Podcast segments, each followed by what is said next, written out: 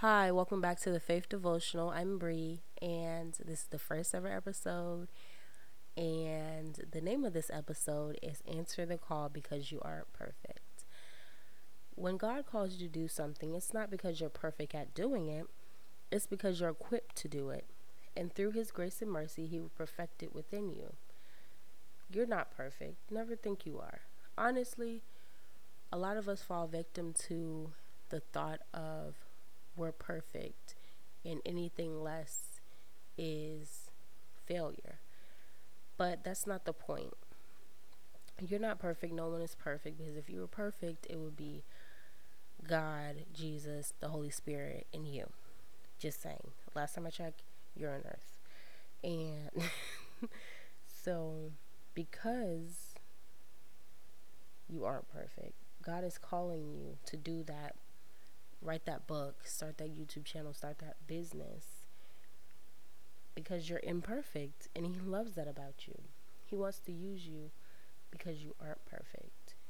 He will use your trials and tribulations as a stepping stone for others to show that just because you're going through something doesn't mean you have to turn the back on the turn your back on the Lord or keep pushing him off or pushing that calling off because you're not ready what if you get you're thinking in your head well what if i don't get the views that i've been wanting you know? What if i don't get the plays? What if i don't get those sales i've been looking for? At the end of the day it doesn't none of that matters because you're doing it for the kingdom of god. And just by you putting out that one minute video every day you're probably saving someone's life. Honestly let's think about it let's say God called you to make one little one minute video two weeks ago and you never did.